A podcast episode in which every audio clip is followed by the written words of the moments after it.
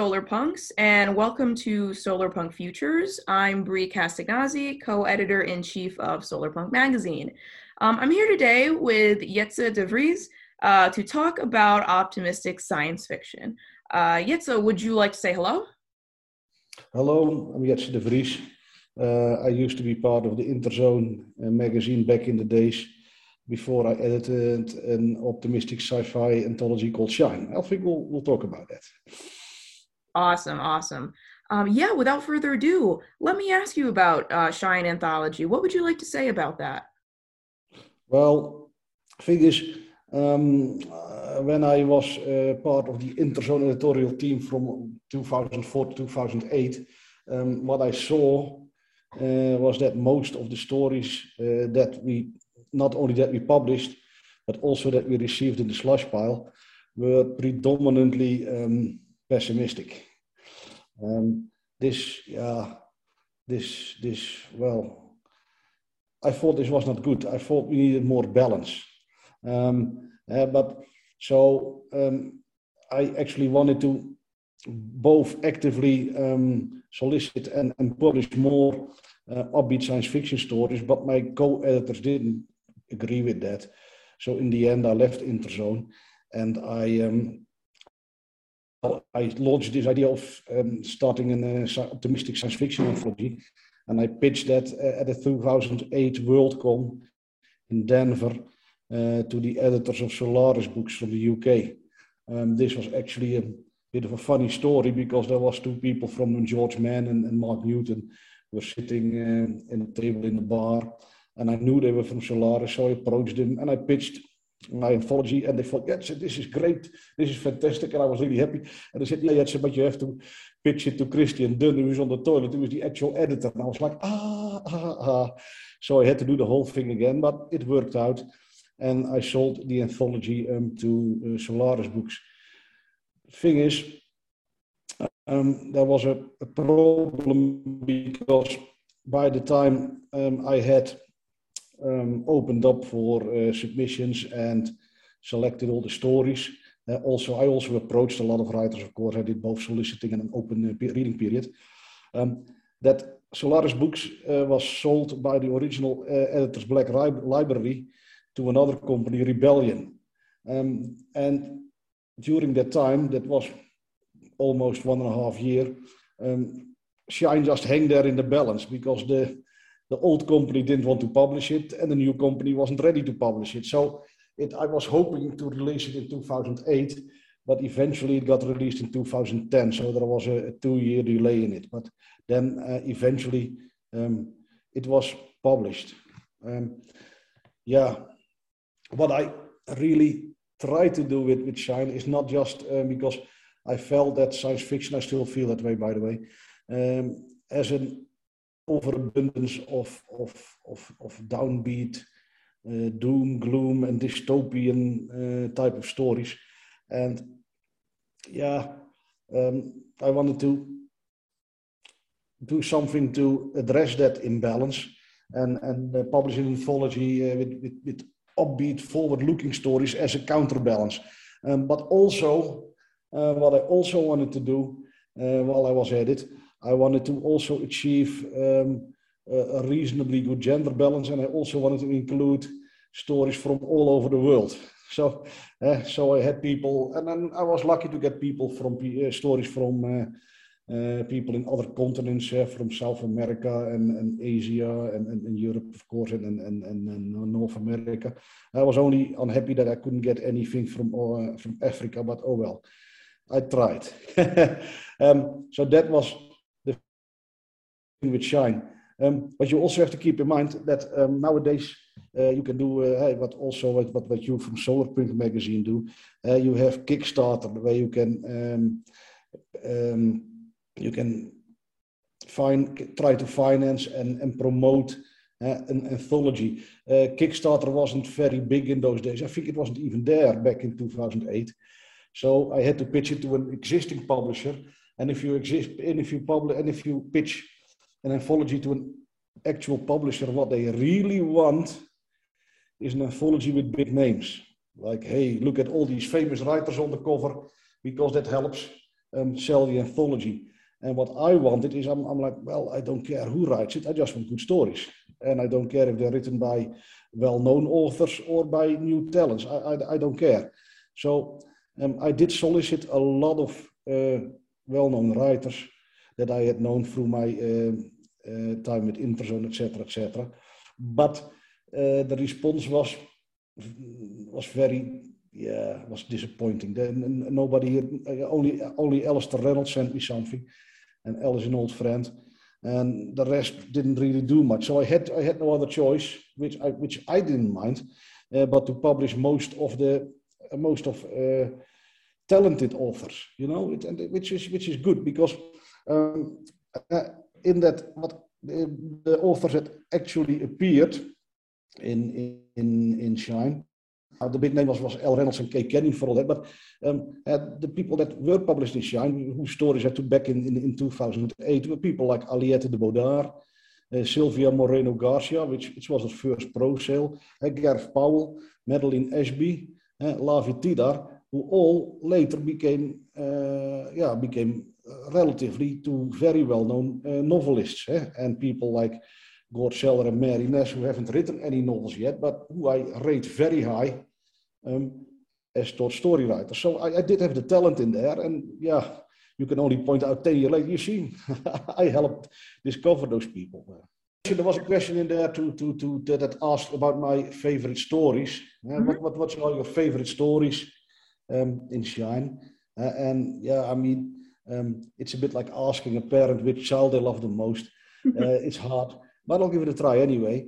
Uh, um, of those stories uh, in there, uh, what I do uh, is what a lot of anthologists do, is that you start and you end with what you think are the best stories. It, it, it works a bit like that. The first story, you really want to uh, pull the people in, and with the last one, you want to leave them with a uh, satisfied feeling. Uh, so that's that's it, it, that works. It's true. So the Earth of Yunhe from uh, Eric Gregory, which which was set in China, was a good one to to to open the story. Which which was also yeah, it, it, it was not only uh, a relatively realistic story about how to um, clean up the future in in in, in China, eh, where they are unfortunately now again um, burning tons of coal and that gave a bit of hope in there. And the story after that, the green man watches the black bar go up, up, up. And then you have a story um, set in, in Brazil. And what I like really is that I was able to get a very uh, range of stories that, that, was, that were all over the globe, that, that gave um, different viewpoints of different possibilities across the world, which I, which I really, really liked. Um, another one I really liked was Twittering the Stars by Mari Ness because Mari Ness sent me a story in that was nothing but one range, one long range of tweets. And I'm like, that's crazy, but it worked. I'm like, hey, I got a story of nothing but tweets. I think a few months later there was another story that was that consisted of nothing but tweets, but I think Mari's was the first one. I'm like, hey, I got a first. I'm happy. And the thing with Mari's story is that it works uh, also backwards. If you read those stories from the end and you go back, the story also works. It's, it's very, very smart. Um, I was also happy with L. Reynolds at Budokan because L knows me a bit um, and he knows that I am um, quite a big uh, hard rock heavy metal fan. So he, he put that influence in there. Eh? And um, by the way, the beautiful picture of, of Geddy Lee you got in your room. um, love Rush. I love Rush.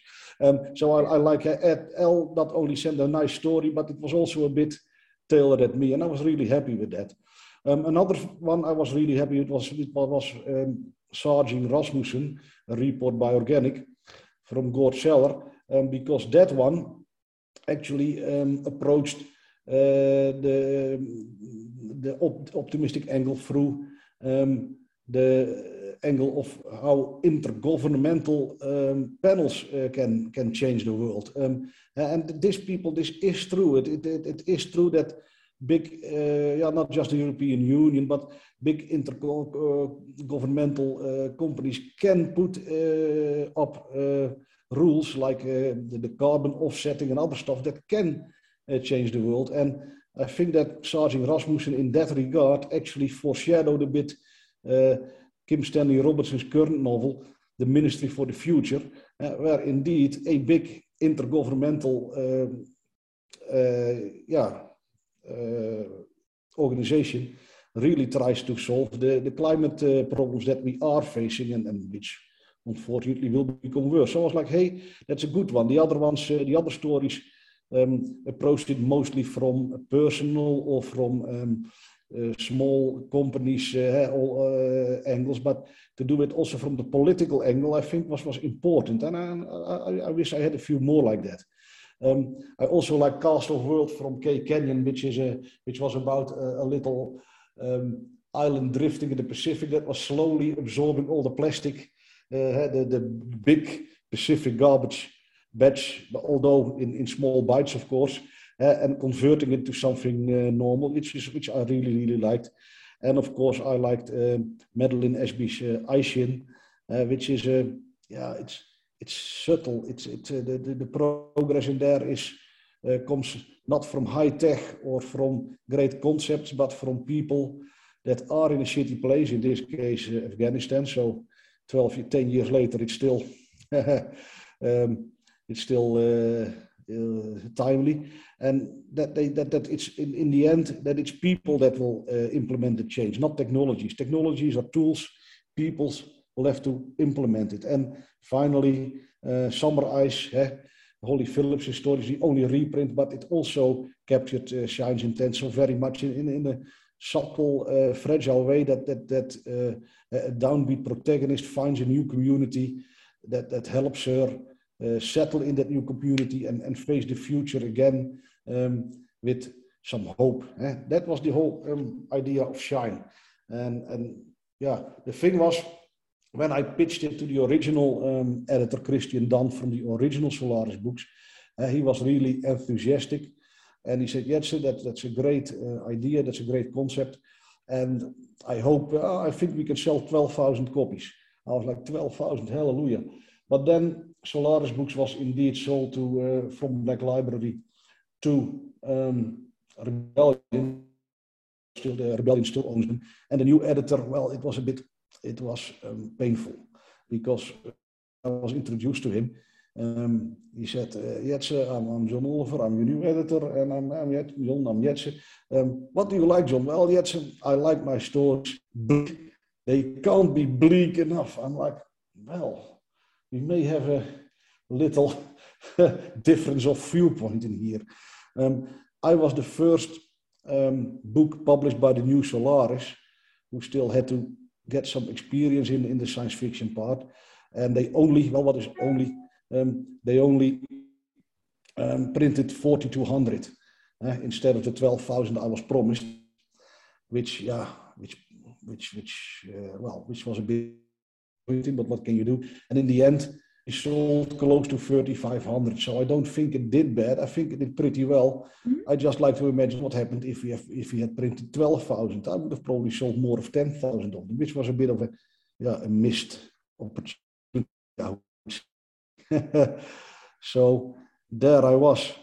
Um, the thing was that um, I have to say, by the time uh, that's another thing I, I, need to say. If you do uh, if you do publish anthologies, is that getting the stories is half the work.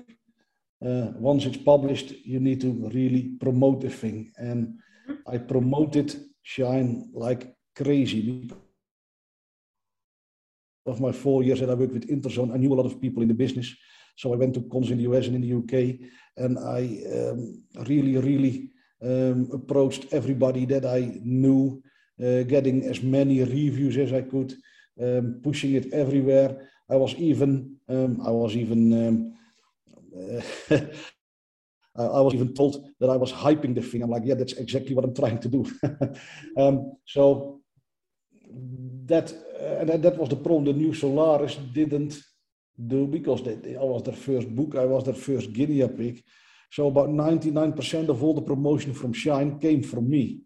Um, I did get, uh, of course, an advance paid. I paid all the authors, and then the money, uh, when and the money that was left over, I all spent it on, on promoting Shine I, because I still have the day job. Writing doesn't pay my bills. So I did promote very much. The only thing Solaris did was publish uh, a page-wide ad on the back of their uh, magazine AD 2000. It, it, was a bit, yeah, it was disappointing.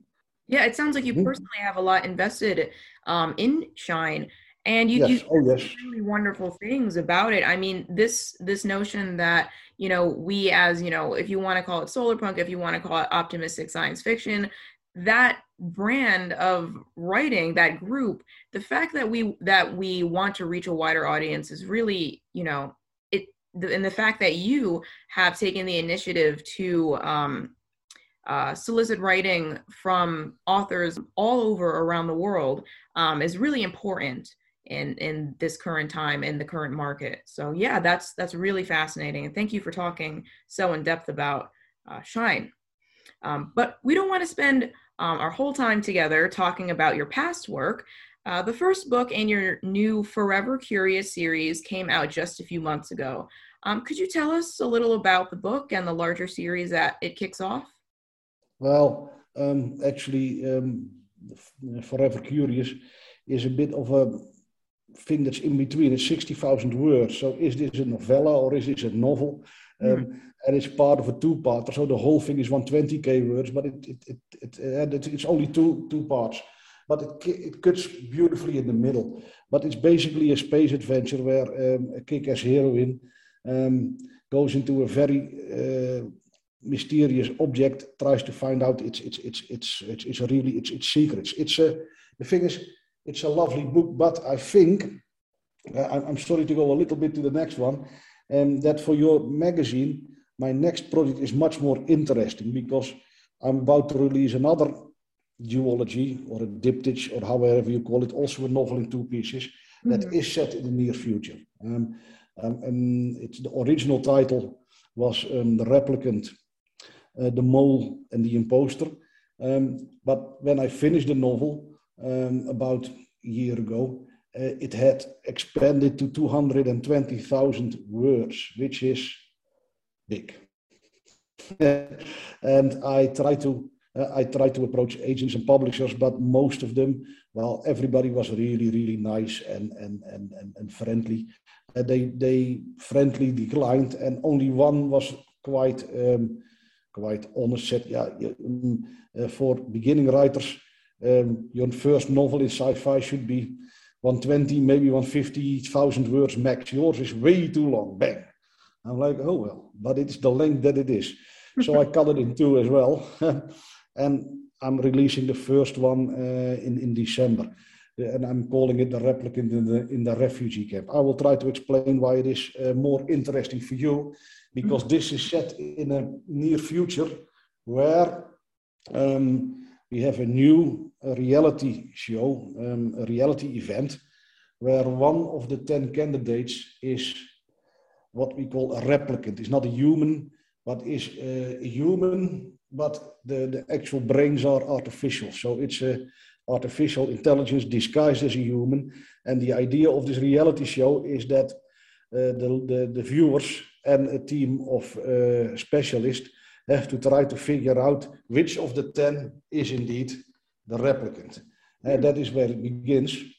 Um, because to, to, to, uh, to, to try to figure out, like, hey, can artificial intelligences really uh, mimic human emotions, etc., etc. Um, that's but that's a starting off point. But to make it more interesting, I said, yeah, what what these uh, if if it's like Temptation Island or other kind of, of, of reality shows. It's like they're all in a little bubble of themselves, which is a bit claustrophobic and boring. I thought like, no, we're not going to do this one different. We are going to set, we're going to make these 10 people do tasks in a refugee camp on a Greek island because, well, both in the US and in Europe, the, ref, the refugee crisis is also a big thing. Uh, of course, the refugee crisis is a consequence of both climate change and wars uh, across the world. Eh? But it's yeah, it's one of those things where you yeah where, where you get that focus. So these ten candidates have then to perform tasks in that name yeah unnamed refugee camp. I'm not naming an actual camp. Uh, it's an the idea of a refugee camp on a Greek island, and they are then slowly trying to improve the lot of the people on that island. But here is the funny thing because this show is such a success everybody wants it, they start their own Kickstarter to help these people and things get out of hand. Is they get so much tech and other influences in there, is that the, the refugees slowly overcome their uh, traumas and really start to set up their own community, which is actually um, a step ahead in the future. It, it, it's, it's like a, a little singularity in, in a refugee camp. It's really, um, uh, and which can function as a, a, blueprint for a better world. It's, it's, it's like the world in miniature. Uh, um, and it shows things that might or may not help. Um, yeah, that may point to directions to things that, that can improve the world. That is the novel. Actually, yeah, um, I'm, I'm, i finished. Uh, I, I, hired uh, a prover, a proof editor. Uh, I um, I got uh, cover images actually from an artist, um, Manaf uh, Alatar, who is uh, a Syrian refugee who now works in Berlin in Germany. So I got actually a, a, cover from a refugee. I'm really, really happy with that. And um, yeah, it, that is, that is, and it, it's fully in the solar punk genre because it does show, it does show ways, ways forward. Um, uh, it doesn't mean that all of a sudden we go in utopia. It only sets, puts forward the first couple of steps towards a better world, uh, if you get my drift. Right, right. Wow, that the replicant, that sounds absolutely fascinating. And we'll all have to be keeping our eyes out for that. Uh, I can't wait. Uh, that, that, that, that is for your magazine. I'm, I'm not saying that Forever Curious is a bad novel, but it's mm-hmm. the thing is, um, I was trying to, um, I've, I've pitched the replicant to more than 100 agents. Uh, uh, and the thing is, if you pitch a novel uh, to the open submission boxes of agents, um, in about 40, 50% uh, of, of all those, you don't even get an answer. They will mm. only answer if they're interested. And of those answers I got, I only got a few partials. And, and it's not like uh, the problem is, it's set so near in the future that if I go the whole road, like first get an agent, and then the agent needs to get a publisher, and then gets published, that parts of my novel um, that is the problem. Part of my novel will then already be obsolete. That is the big um, problem with writing near future. Things are obsolete. For example, I let the refugees use um, cryptocurrency.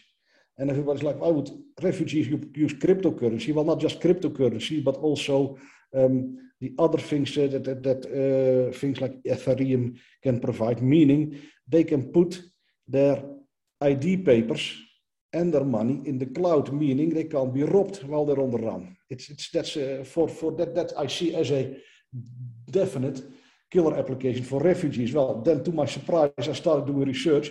They have already been doing that since 2018. Mm-hmm. I'm like, what?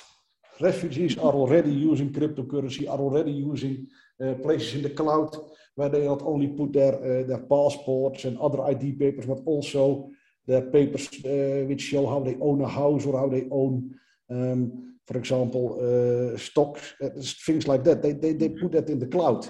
It's so I'm already like, wow, I'm already behind. If I wait five more years, I'm, I'm writing history. yeah, I exaggerate a little bit, but that was the problem. So I thought like I'm, I'm going to try this to pitch this for, uh, for a, a, limited amount of time. I tried and I made a, I draw a line in the sand that said uh, that was 100. If I don't get an offer after I tried 100 agents, I'm like, okay, I'm going to self-publish. So that's what I'm doing now, and this is purely a, a time uh, thing because it's it's that's yeah that's the that's the the the, the risk of writing near future. Uh, you might become obsolete before you finish the novel. yes, all excellent points. Uh, yeah, very interesting. And we also appreciate you, you know, reaching out to actual refugees and, and basically consulting them, um, you know, for their experiences is really, really wonderful. Um, we have time for maybe one more question. Um, so you've been around the solar punk scene since the beginning. Um, have you seen any noticeable or significant changes in the subgenre or its various expressions and manifestations over the years? Yeah, yeah. Um, I think basically that solar punk is now finally finding its voice. Um, I think is that there, well, there have been only a few optimistic SF anthology over the years. Uh, the only thing that the only ones that come immediately to mind are Kathryn Cramer's Hieroglyph. I hope I pronounced that right. And um, an, an, an, anthology of Third Flatiron called God Wear Eclipse Glasses. Um, but I think it's really, really gaining momentum right now. Um, from, uh, yeah, I made a little list, um, not just the recent uh, Glass and Garden Solarpunk anthologies. I think they had two called Solarpunk Summers and Solarpunk Winters. Uh, there's also an anthology called Fix the World uh, that's just been released, and I, they are open to a second one focused on climate change. Um, there is the Imagine 2200 competition from Grist, which is, I think, yeah, they will announce winners later on this year. Um, there is an anthology from an, uh, from Cal Express uh, from Australia called And Lately the Sun, recently revealed. Um, three days ago, I got in my mailbox um, uh, my uh, uh, Kickstarter uh, copy of The World's Revolution, a climate crisis anthology, which should be out um, soonish. Um, there is a magazine called Dreamforge Anvil that say that they, uh, and, and, I subscribe to them, they try to um, publish mostly upbeat stories. And then uh, there is your solar Solarpunk anthology and your Solar Solarpunk magazine. And, and I checked your Kickstarter and you, oh, holy shit, you, you, you destroyed your goal. It's fantastic. Um, so I think it's, I think there is a real momentum going on right now. I really do. And what I also think is that um, the best thing to keep this momentum going, I hope, is a magazine. And it, who, who, cares? Who knows? Maybe it's your solar Solarpunk magazine that, that keeps this going. Yeah? And I actually even stumbled on a thing called Consolation Songs, Optimistic Stories for a Time of Pandemic, a charity anthology. So that is, if I uh, count very quickly, one, two, three, four, five, six, seven, eight, nine, ten, ten magazines or anthologies in the past two years, um, basically uh, doing upbeat uh, science fiction. I think, well, that it, something must be in the water. I hope it, I hope uh, this is the beginning of a, a very good thing. Uh, um, I really, really, really do not like the punk suffix. Uh, it's called solar punk, but punk, yeah, I'm, yeah, I'm a relatively old man. Um, punk was uh, from the 70s. Punk is 40 years old, and, and I'm, I'm like, yeah, this is a bit old. Yeah, I know that cyberpunk uh, back in the 80s, um, science fiction wanted to sound edgy again, and um, they, they invented the word cyberpunk. But the thing is, then they called everything punk, steampunk. While it well, steam jazz would have been more appropriate. Diesel punk, uh, nuclear punk, whatever punk. Um, think punk is all, not only that, but recently uh, really happened. You can search it on the internet. Is that Johnny Lydon, the uh, who used to be Johnny Rotten from the Sex Pistols, he lost a case against the other surviving members of the Sex Pistols because he fought to keep their songs out of a Disney biopic called Pistols. Yeah, you see which part they cut. So uh, punk is 40 years old and it's becoming a Disney biopic. Oh, come on, people. Um, Disney biopic, uh, that means that punk at this time is about as dangerous as a litter of kittens. So I would recommend, uh, I know you already called it Solar Punk Magazine. Well, um, I would be happy with a rename that, that, that, that takes out the punk suffix. But that's just my rant. Thank you for listening. no, thank, thank you for sharing that. That's an excellent perspective. It's kind of like, you know, the overuse of a term kind of drains it of its meaning over time. Um, that's why we have to keep having new ideas and new terms and new new vernacular. Um, yeah, definitely something to to keep in mind. Um, yeah. So unfortunately, we are all out of time for this episode. But I want to thank you again, Jetse, for um, coming onto Solarpunk Futures to talk about your really wonderful writing and your wonderful experiences creating sh- uh, Shine and all that good stuff. So thank you so much and have a wonderful day.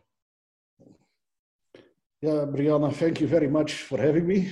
All you guys, best of luck uh, with the with Solarpunk magazine. Uh, I just found out that I should actually also uh, pitch something in, in the in the in the Kickstarter, even though you're already there. But we'll do that. Thank you very much. Thank you very much. Bye bye.